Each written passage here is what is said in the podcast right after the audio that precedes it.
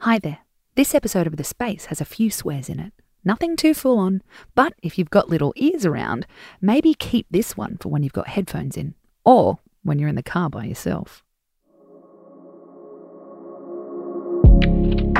Happy New Year's Eve! Thank you again for joining us in The Space.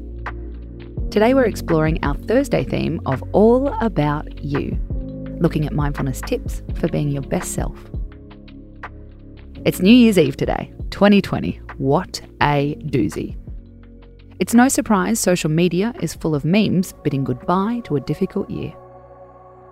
When midnight hits, most people will be very happy to leave it all behind us. But be careful how you talk about 2020. If you badmouth this year, it could slow down your recovery. According to research, complaining creates a number of negative side effects. The more you complain, the more likely you are to think negative thoughts later. It can increase your stress levels. It can damage your memory. It can also make the people around you more negative. We know you're thinking 2020 was a bitch. Are we meant to lie and say it was easy? Not at all. But how we describe our dislike of this year can make a difference to how we feel going forward. Tip 1. Before you write that end of year social media post, think about your wording. Don't make sweeping statements. Mindfulness is all about focus and attention.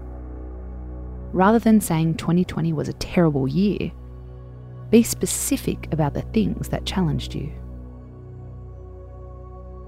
Also, balance it with the good stuff wins, milestones, how you baked the perfect banana bread.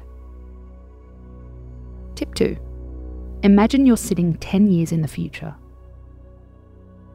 Was 2020 really the worst year of your life?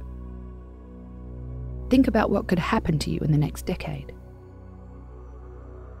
Time travelling can give perspective especially when we're trying to move forward.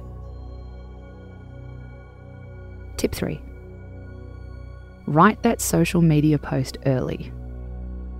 Do not write it after reading everyone else's New Year messages. We collectively hated 2020, but it also brought a lot of lessons. Give it a fair review. Then it might make it easier to move on. I'm Casey Donovan, and you've been listening to The Space. Tune in tonight for our final episode of 2020 How to Celebrate a Shitty Year and Mean It. Space out.